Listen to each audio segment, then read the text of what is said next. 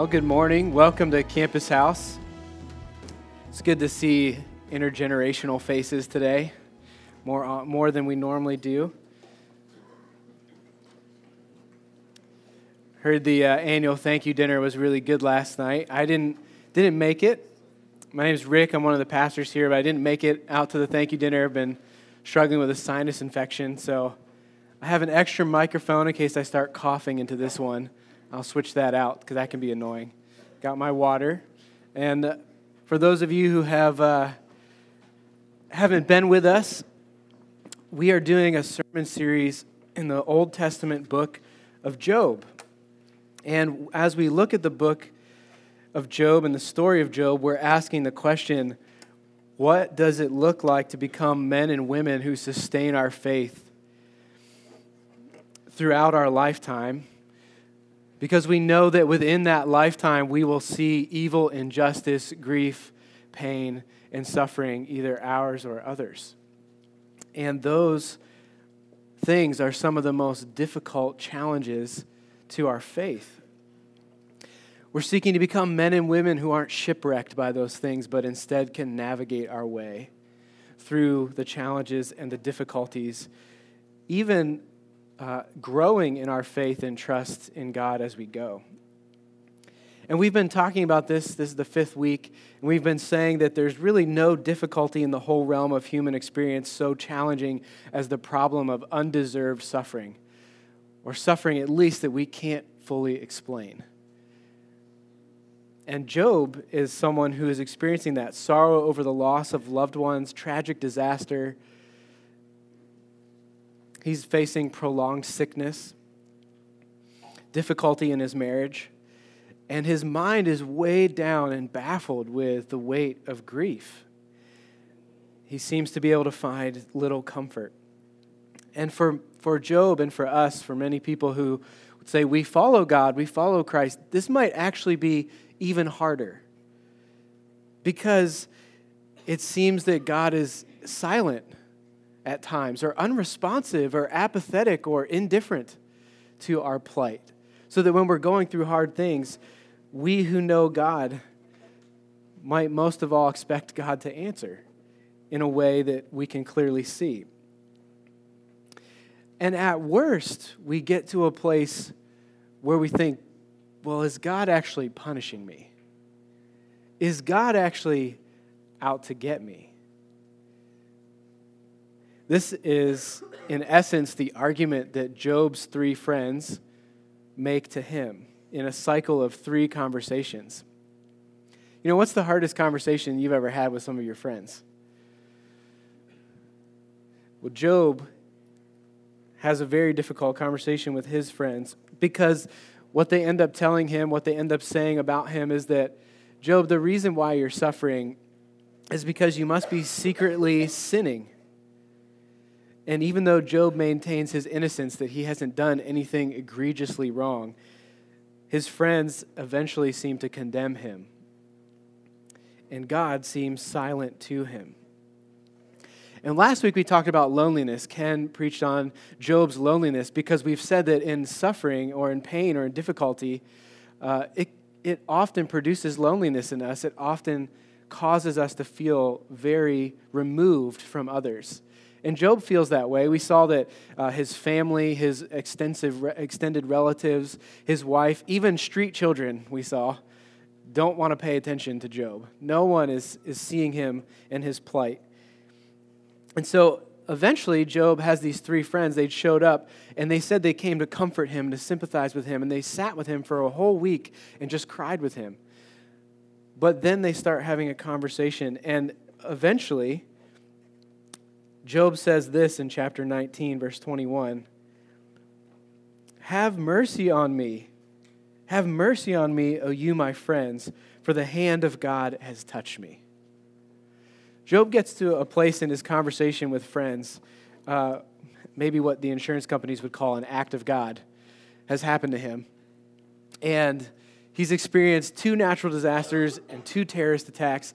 And yet, at, after a long conversation with his friends, he's just begging them for mercy because he feels they are giving him none. In that same chapter, earlier in verse 2 of chapter 19, he says, How long will you torment me and break me into pieces with your words? Now, today, we're looking at those words. We're looking at Job chapter 4 to 31. That's a lot. And some of you are probably thinking, this is going to be a lot of suffering right now. but I promise that we are not going to read every single verse. We're going to take some snapshots so we can understand the flow of the conversation. If we understand the pattern, we'll see why these words are so cutting to Job. And why we have to spend time here is because many times you've, if you've ever heard the book of job preached you hear you know, one or two sermons and it's often at the very beginning and the very end but there are 30 plus 38 chapters in the middle of these long conversations. And if we believe that god gave us the word of god for a reason then these are not inconsequential. In fact they're the vast meat of what is there in job. These conversations that he has with his friends matter because as we've also been saying, God doesn't give us a tweet on suffering, He gives us a whole lot more. And so these four friends, and things we have to see is that Job's friends, they're going to get a bad rap here because they make some terrible blunders, they make some terrible mistakes. But what we have to see is that they are actually and truly Job's friends. They really do show up. This is a story based on real friendship and a deep commitment to one another, with strong voices speaking what they actually believe. These are not people pleasing friendships. These are not simple thumbs up like kind of friendships. These are people who have real complex friendship. And so, even as they offer, uh, they offend one another, even as they're seeking to help one another. This is how rich and real their relationship is. But what you see, as Job has already noted, we saw in chapter 19, the words that we speak to one another obviously make a tremendous impact. Job says the impact his friends are having on him is that their words torment him and break him into pieces. And when we stop to reflect on it, words are one of the primary resources we have, and clearly one of the primary ways that we relate to one another.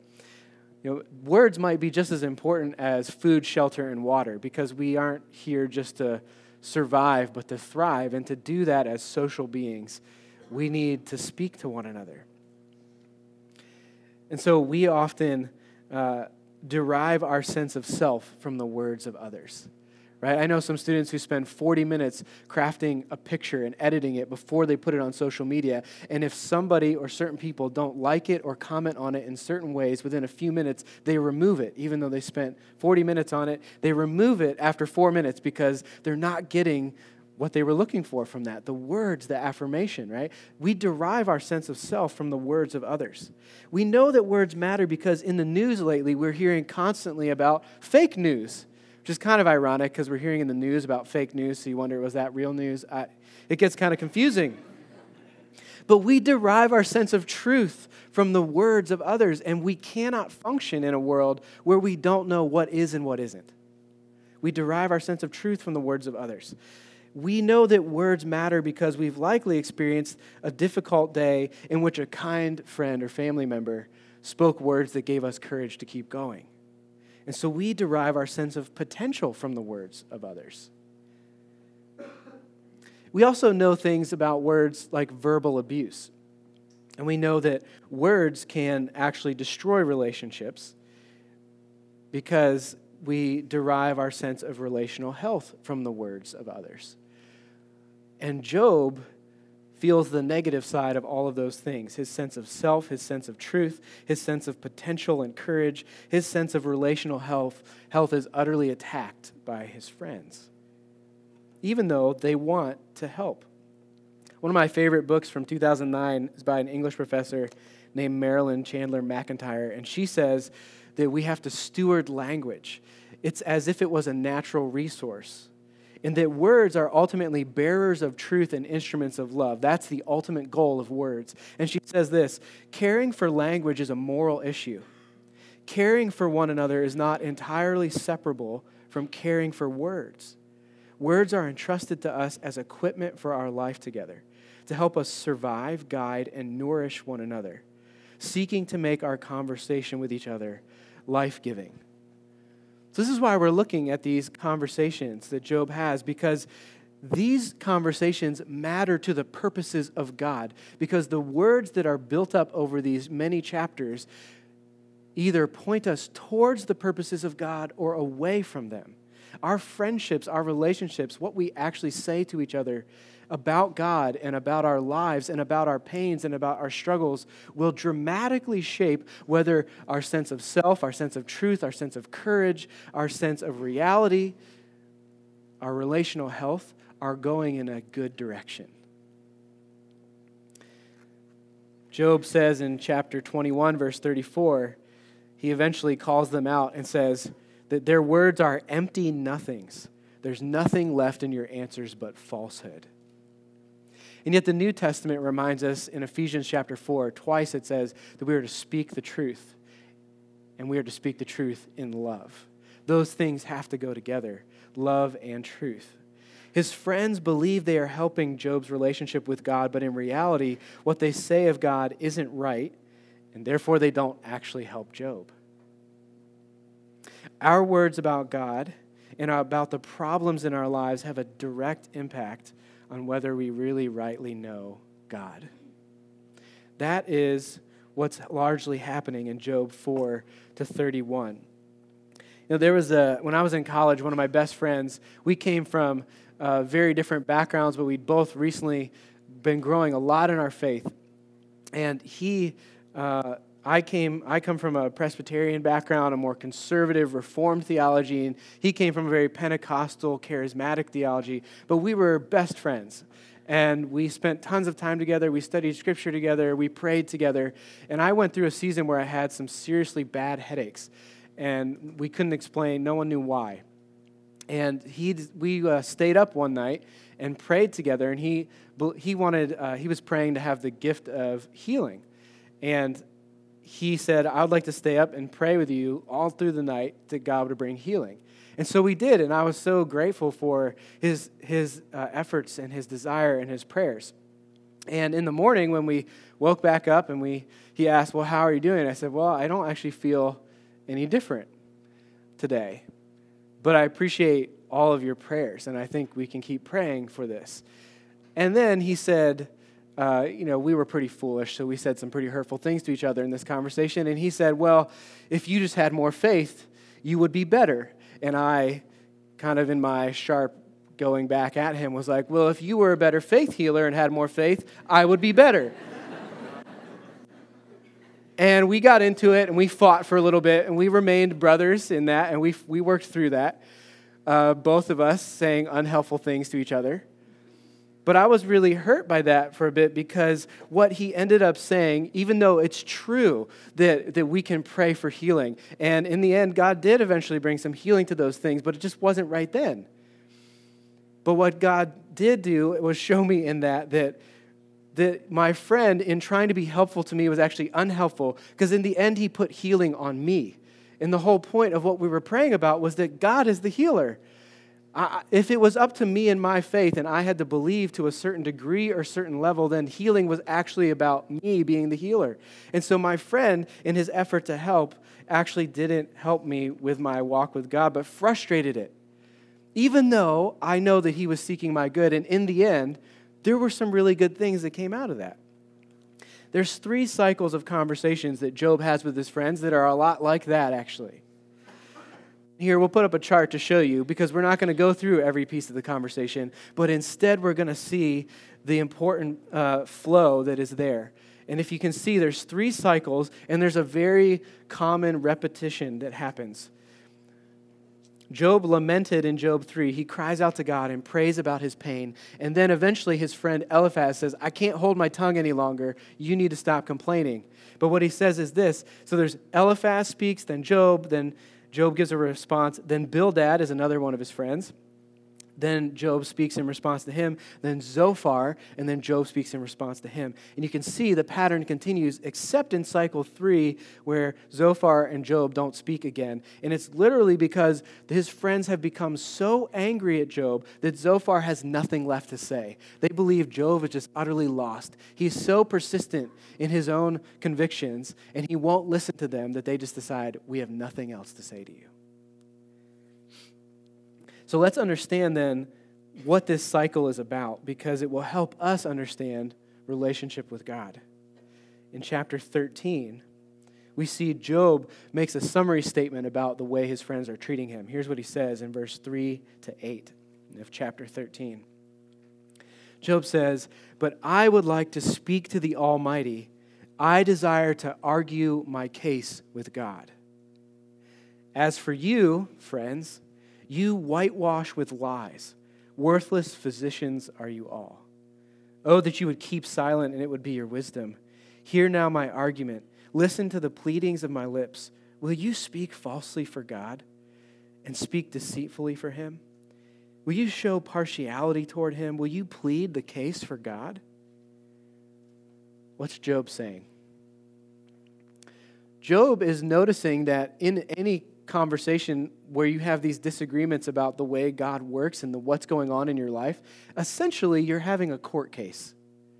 I would like to plead my case to God directly because you guys have set yourselves up as his lawyers. And instead of taking me to God and kindly interacting with me in my pain and suffering, you're taking me to task with God, is what he's saying. And this is what he says two things. You are worthless physicians. You've misdiagnosed my situation. And then he says, Will you speak falsely for God and speak deceitfully for him? You misrepresent God. So they've done two things that have made Job's life very difficult on top of his already difficult circumstances is they've misdiagnosed him and his situation and they've misrepresented God. And because Job's friends have misdiagnosed his situation and misrepresented God, Job's main suffering in Job 4 through 31 isn't his uh, bereavement from losing family members. It isn't his bankruptcy from going, having no more wealth. And it, it isn't even his bodily sickness, which all of those things are true. His main struggle now concerns his relationship with God. Because as we'll see, his friends present him with this phantom God that is out to get him. And if this God is real and true, then Job has no hope. So let's ask two questions because I think these questions affect us as well. What does suffering really say about our relationship with God? And then, what does it actually take to have a right relationship with God? Because Job's saying the way his friends are treating it is they've misdiagnosed and they've misrepresented, so their connections about relationship with God are incorrect.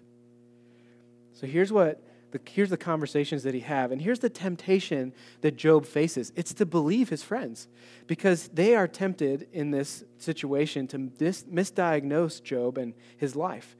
And this is what that looks like. What do, what do we mean? What are they misdiagnosing? They are letting job's situation define his relationship with god. And what they're saying is if your situation is bad God is against you. If your situation is unpleasant, it's because God is angry at you.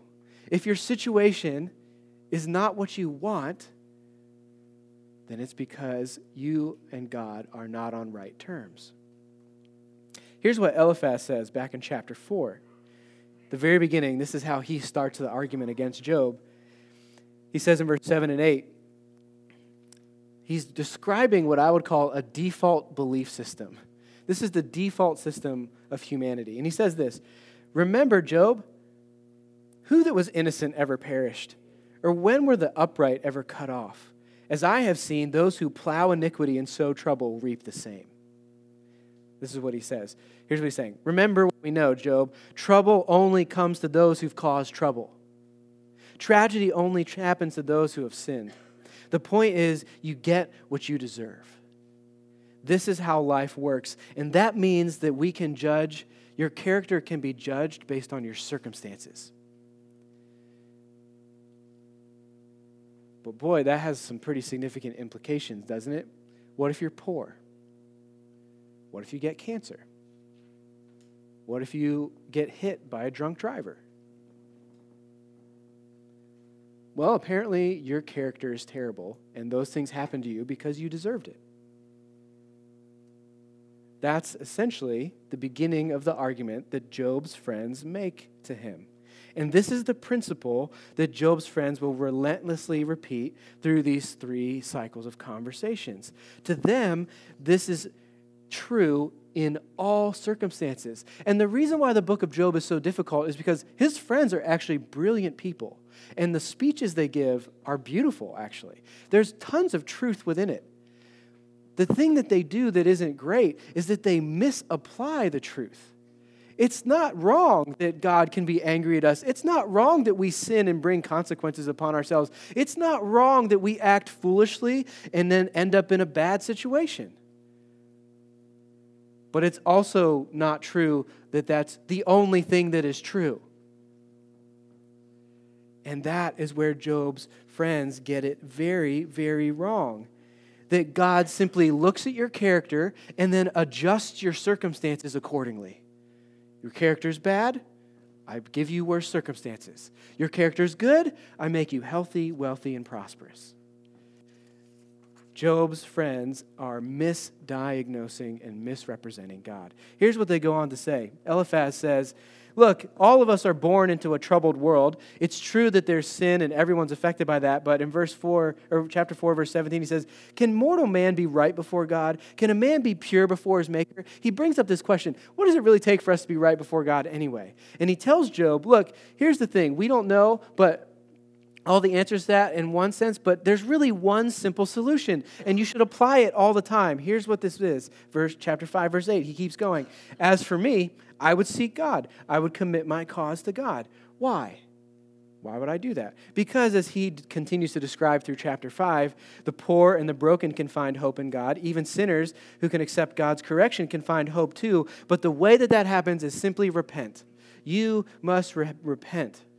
And then the reason to repent is so that you can have happy circumstances again. This is what he says in chapter 5, verse 17. Behold, blessed is the one whom God reproves or corrects. Therefore, do not despise the discipline of the Almighty, for he wounds, but he binds up, he shatters, but he heals. That's actually true. Except in this case, Job actually didn't do anything wrong. He didn't earn his way into a bad scenario. And so his friend is telling him, hey, if you would just be more humble and you would go and say, hey, God, I really screwed up, give me a better life again, then, well, God will do it.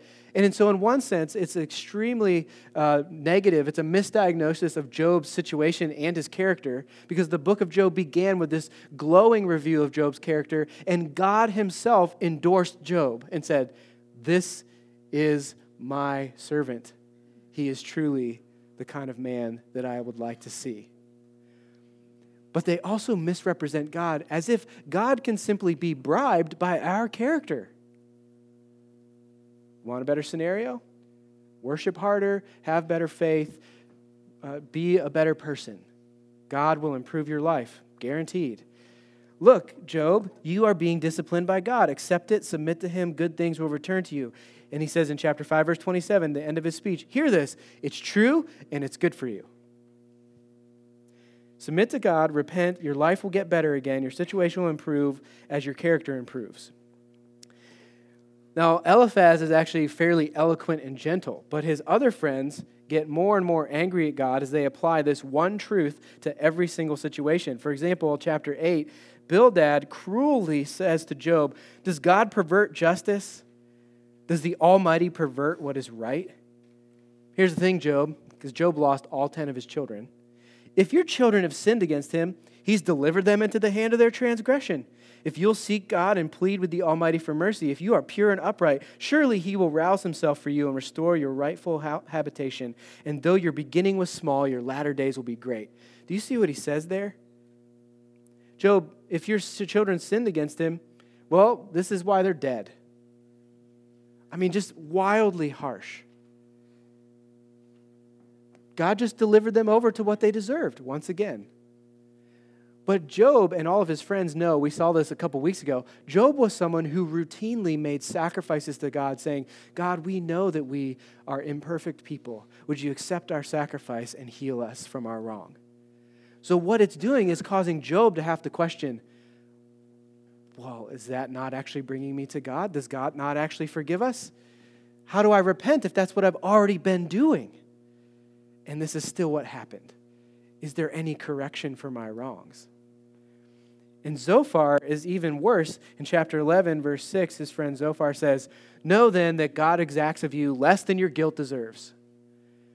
These people literally just sat with Job for a week looking at the fact that he lost his house, his home, so his home, all of his children, all of his property, all of his wealth, and all of his bodily health. And now his friend who had wept with him for a week says, uh, Actually, as I sit with you, I think you deserve worse, friend. Whoa. Look, does any of this make you a little queasy? Do you see that this is essentially the prosperity gospel or the therapeutic gospel? It's the default system of the world where our understanding of how we interact with God is cold and transactional religion. If you want your life to go well, be a good person, God will give it to you because He owes you, because that's how He responds to good character. You always get what you deserved, but if you seek God's mercy by repenting, He will make your life better. But the thing is, his friends don't seem to see that they've fallen right into the same trap that Satan said back in chapter 2, which is this the only reason people worship God is because they want good things from God. And so they tell Job, hey, repent because God will make your life better. Who cares really about God? He's just a transactional bribery vending machine. And he'll give you what you want if you do what he wants. And I'm saying all this, and they say it really very directly. Uh, but they've gravely misdiagnosed him and misrepresented God because they have reduced life in this world to a one principle religion. If you are suffering, it's because you are sinning. All suffering is linked to personal sin. Now, this sounds extremely harsh, but the reality is that some of us struggle with misdiagnosing and misrepresenting too. Job feels judged by his friends because he's trying to express the pain of his loss and his confusion about where is God in my terrible situation. But his friends essentially tell him, hey, it's easy to fix. You should be cheerfully hopeful. God will make things better if you would just stop being such a jerk. You're only getting what you deserve. Turn back to God, He'll reward you. But this is what happens when you and I try to simply answer someone else's suffering by trying to fix it or trying to immediately defend God's goodness. It's true that God is good. But that doesn't mean that we need to become God's lawyers to our suffering friends in that moment because that's what Job's friends do to him. It'd be like saying, Oh, your girlfriend broke up with you? That's okay. There's many other fish in the sea. Someone left you at the altar? Ah, he wasn't worth it anyway. You just learned you have cancer? Don't worry, God has a plan for your life. Some of those things are actually true, but are they misapplied in their timing and, their t- and the way that we do it? We want to encourage our friends. Let me give you a positive example, though. I was, I had, uh, I've shared this story a little before, but I was going to get engaged to someone who I had been dating. This is multiple years ago. And I had the ring. I was going to fly down to Florida where she lived and going to propose. And, and she uh, broke up with me in an email a couple days before that. Didn't even call, didn't say anything. Had suddenly just gone cold. She'd been having some difficulties, but she suddenly just shut down, turned away. And then in the email, uh, kind of like a one principle thing, she kind of blamed me for a whole lot of stuff. And I'm certainly at fault for some of those things, but I was also glad to work on them. So I called, I tried to say, what, what can I help? Can I fix this? Can I work with you through this? Can we? She never responded. And I am so grateful that I had friends at that time who, knowing me, knows that I take a lot of responsibility for things. So I thought, I've just utterly destroyed this relationship. It's all my fault. I've done terrible things and I've driven someone away. And yet they sat with me and said, Sure, you've made some mistakes. But that's not all there is. That wasn't the only thing that happened in this relationship and they wept with me and they walked with me for six months as I was up and down, feeling a lot of depression and struggle, right? And they were the kind of friends who didn't take me to task with God and tell me that, well, you probably screwed up and God probably hates you. That's why this happened. I mean, no one says it like that exactly, but in the end, is that not how we feel when we are not careful with our words and our friends are in pain? And we try to do that Even as we say true things about God, we actually can misapply the truth.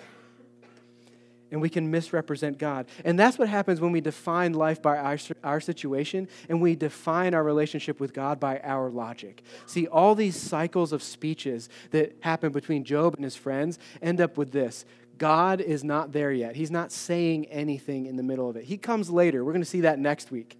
We're going to see what happens when God enters the conversation. But essentially, these are some of the smartest people on earth who have done everything they can to reason their way through the pain of life. And what they've come up with is not a very helpful answer. An answer that Job, in the end, says makes me miserable.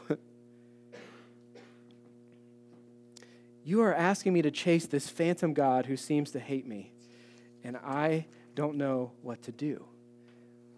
So, what does it take to then to have a right relationship with God?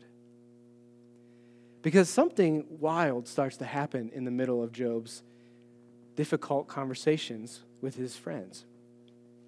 He actually starts to find hope. Here's what it says in chapter 16, verse 19 even though he's just been lamenting again all the pain in his life, he says, But even now, behold, my witness is in heaven. He who testifies for me is on high. My friends scorn me. My eyes pour out tears to God. All throughout Job 16, he's been saying that he's actually been saying, Look, I recognize he agrees with his friends. God is good, God is fair, God is also powerful, God is sovereign. God controls the world. So he does say, yes, the only way this could happen in my life is if God at least allowed it. God is in control. God even might have brought these things upon me because he doesn't know that God or that Satan is the one who's actually doing this against him. He never learns that. But though others uh, view Job's life as a sign of judgment against him, Job trusts that God will yet testify on his behalf. So, again, back to the courtroom imagery, right? If this is a case that Job wants to plead in court, he's saying, in the end, my trust is this God will be my lawyer, not you guys, not you friends. The way his friends have spoken to him throughout Job 16, 17, we see, leave Job feeling like, my only hope is death in order to end this suffering, I have to die so that I can just no longer suffer. But Job starts to recognize this that to long for death is to actually give up on hope. That maybe, just maybe, there's another way than this one principle, default system religion of his friends. And so he says in chapter 17, he knows that he could die. And he says, My spirit is broken, my days are extinct. The graveyard is ready for me. But if I hope in Sheol, which is the place of the dead in Hebrew, if I hope in death as my house, if I make my, dead, my bed in darkness, where then is my hope? Who will see my hope? Something really strange is happening because Job is starting to see something new. The main reason he is suffering now, again, is not his bankruptcy, his bereavement, his bodily illnesses, but feeling this felt hostility from God. He thinks, he says multiple times, I feel like God is treating me like an enemy. But then he also starts to recognize in his suffering that there's really another enemy, and that enemy is death. And whenever he starts contemplating death, Job also starts wondering about hope. Is this really it? So I have to somehow fix my relationship with God. And if I can't, I'm just going to die in my suffering. And that's it. And so, what Job starts to say throughout chapter 16 and 17 is even if I die, I have a witness in heaven. I have someone who will testify in my court case that my friends have dis- misdiagnosed my situation and misrepresented God. I cannot perfectly reason my way to understanding what God is doing in my life right now, but I have hope in this God can. Here's what he says in chapter 19 this strong, clear conviction starts to arise. And Job, in his, the rest of his conversations, starts to change. He starts to be less uh, uh, in less of a struggle, even though he's still in pain. And he says this For I know that my Redeemer lives, and at the last he will stand upon the earth. And after my skin has thus been destroyed, Yet in my flesh I will see God, whom I will see for myself, and my eyes will behold, my heart will faint within me. Job demonstrates that though his friends have misdiagnosed and misrepresented caused him great pain in the process. He's saying, I have complete trust in God right now. And he even says something wild, right? He says, even if my skin is destroyed, like I die and decay, then he says, I am convinced I will see God in the flesh. You're like, well, how are you going to see God in the flesh when you have, you're dead and decayed?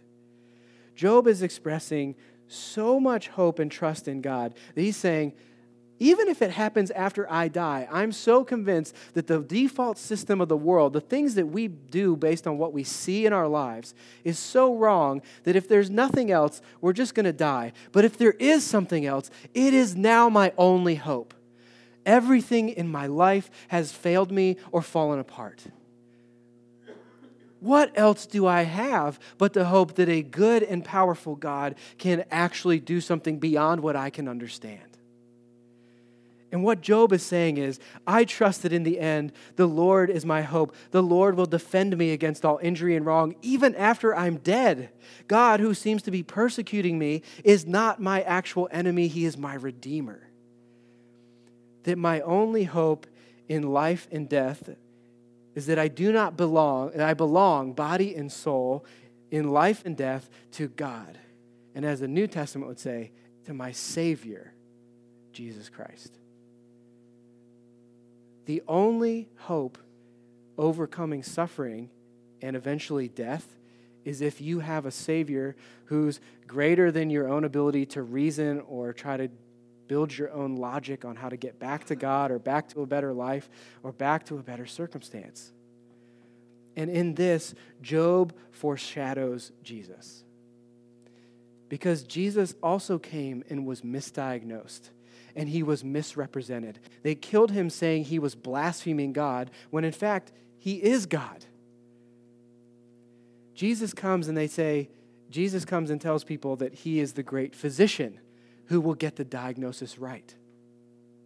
And what he says is yes, you are trapped in a world of sin and you do sin.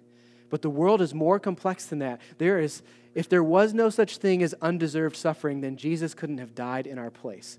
Because all that it would mean is Jesus died and he wasn't actually God and he was a sinner just like everybody else. And therefore, we really have no hope. But if Jesus could actually take our place, if God could come and enter the world of suffering, which no one could have reasoned themselves to, even Job is like, Well, I hope I see God in the flesh one day. I don't know what that means, but I hope it happens. Well, Jesus literally shows up in the flesh to show himself to us and to say, There really is another way. I've had a plan. The, the mystery you faced in your dark world cannot solve. And this is why the book of Job exists even for us today it brings us to the logical end of human suffering and says, we will not find an answer. No matter how many improvements we bring to our lives, we yet still see another school shooting in Florida. Right? Do you see this? Job has reached the limits of human reason for understanding suffering. He's reached the limits of human relationships in overcoming suffering. And he has lost all human joys because of suffering. His only hope is that God is greater than he ever knew, and that God can save him from his troubles and the mystery of suffering. What we see in these cycles of conversations is a world without God's word revealed. It's a world of man's well reasoned logic, but a world without God's well timed wisdom. So here's what happens How do you have a right relationship with God? We've seen this, and I, I won't go through all these other verses because it would take a while, but in chapter 14, 16, 17, and 19, you see this buildup from Job where you see that he's saying, God is my, Jesus, eventually we come to know this is where it gets fulfilled Jesus. Jesus is my advocate. He will defend me against sin, condemnation, and Satan. God is, or Jesus is my hope. He's my hope beyond death. There's a number of verses in the New Testament that all link us who are knowing Jesus to sharing in Jesus' resurrection, that there is actually life after death, that Jesus is my Redeemer. He will guide me into God's kingdom and his inheritance. He will bring me into a better life, in fact, than I ever could have dreamed up for myself. And that Jesus is my wisdom. He will give me the assurance that he really knows how to govern the world. And so that even when I face the most trying difficulties, He is greater than those difficulties. And He doesn't give us simple answers within them, but He does tell us that we have a Savior who knows them. The whole New Testament says the whole point of this is so that we will have faith and hope in God because there is nothing else to trust in. And when you do, it radically changes your life. I don't know if you've heard about this out at Michigan State University, uh, and they have an Olympic gymnastics program there, and you may have heard the story of Dr. Larry Nassar, who abused hundreds of young women who were gymnasts in the program. The woman who brought that to light, the woman who was the one who stepped forward first, her name was Rachael, her name is Rachael Denhollander, and she's a Christian. And she did a, a, an interview recently, and they asked her what it's been like for her to have been a Christian, but to have had to face abuse. And she said, In the beginning, I wrestled with God's perspective on abuse. Where was He? Why didn't He do anything? Whether I was guilty by it. Was it my fault? I worked to get to a place where I could trust in His justice, though, and call evil what it was, because I do believe that God is good and holy. But one of the areas where Christians don't seem to do well is acknowledging the devastation of the wound. We can tend to gloss over the devastation of any kind of suffering with Christian platitudes like God works all things together for good or God is sovereign. I believe those. Those are very good, glorious biblical truths. But when they are misapplied in a way that dampens the horror of evil, they ultimately dampen the goodness of God. Goodness and darkness exist as opposites. If we pretend the darkness isn't dark, it dampens the beauty of the light and they asked her, Well, what particular Bible verses or passages helped you understand your situation? And she said, One was from John chapter 6, where Jesus asked Peter, Do you want to leave me too? And Peter says, Where else would I go, Lord? You alone have the words of life. And there was a point in my faith where I simply had to cling to the fact that though I did not understand all the answers, I did not have all the answers, I knew that God was good and He was love. And whatever else I didn't understand, it couldn't contradict that God was greater. But it wasn't because someone simply told me, hey, God's good. But I had to sit with God myself. And I began to learn from God how justice actually works. She's now a lawyer, and she defends the rights of the abused.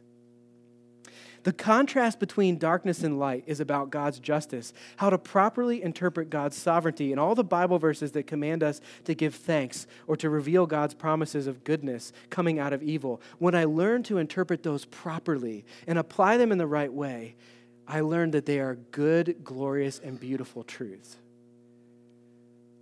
Friends, this is the kind of people we become when we overcome the misdiagnosis and the misrepresentation and we let God speak for himself and lead us even through the time of no answers and the mysteries of our sufferings to the mystery that is also Christ, that God would actually show up in the suffering in order to end it. That He has a plan, but the plan isn't simply to get us back to a nice life, maybe right this moment, but for all eternity and it's bigger than we can fathom or reason or logically deduce. And so, friends, we have this kind of God. Do you know him in the mystery? Because he will not treat your suffering tritely, but he will not forget justice.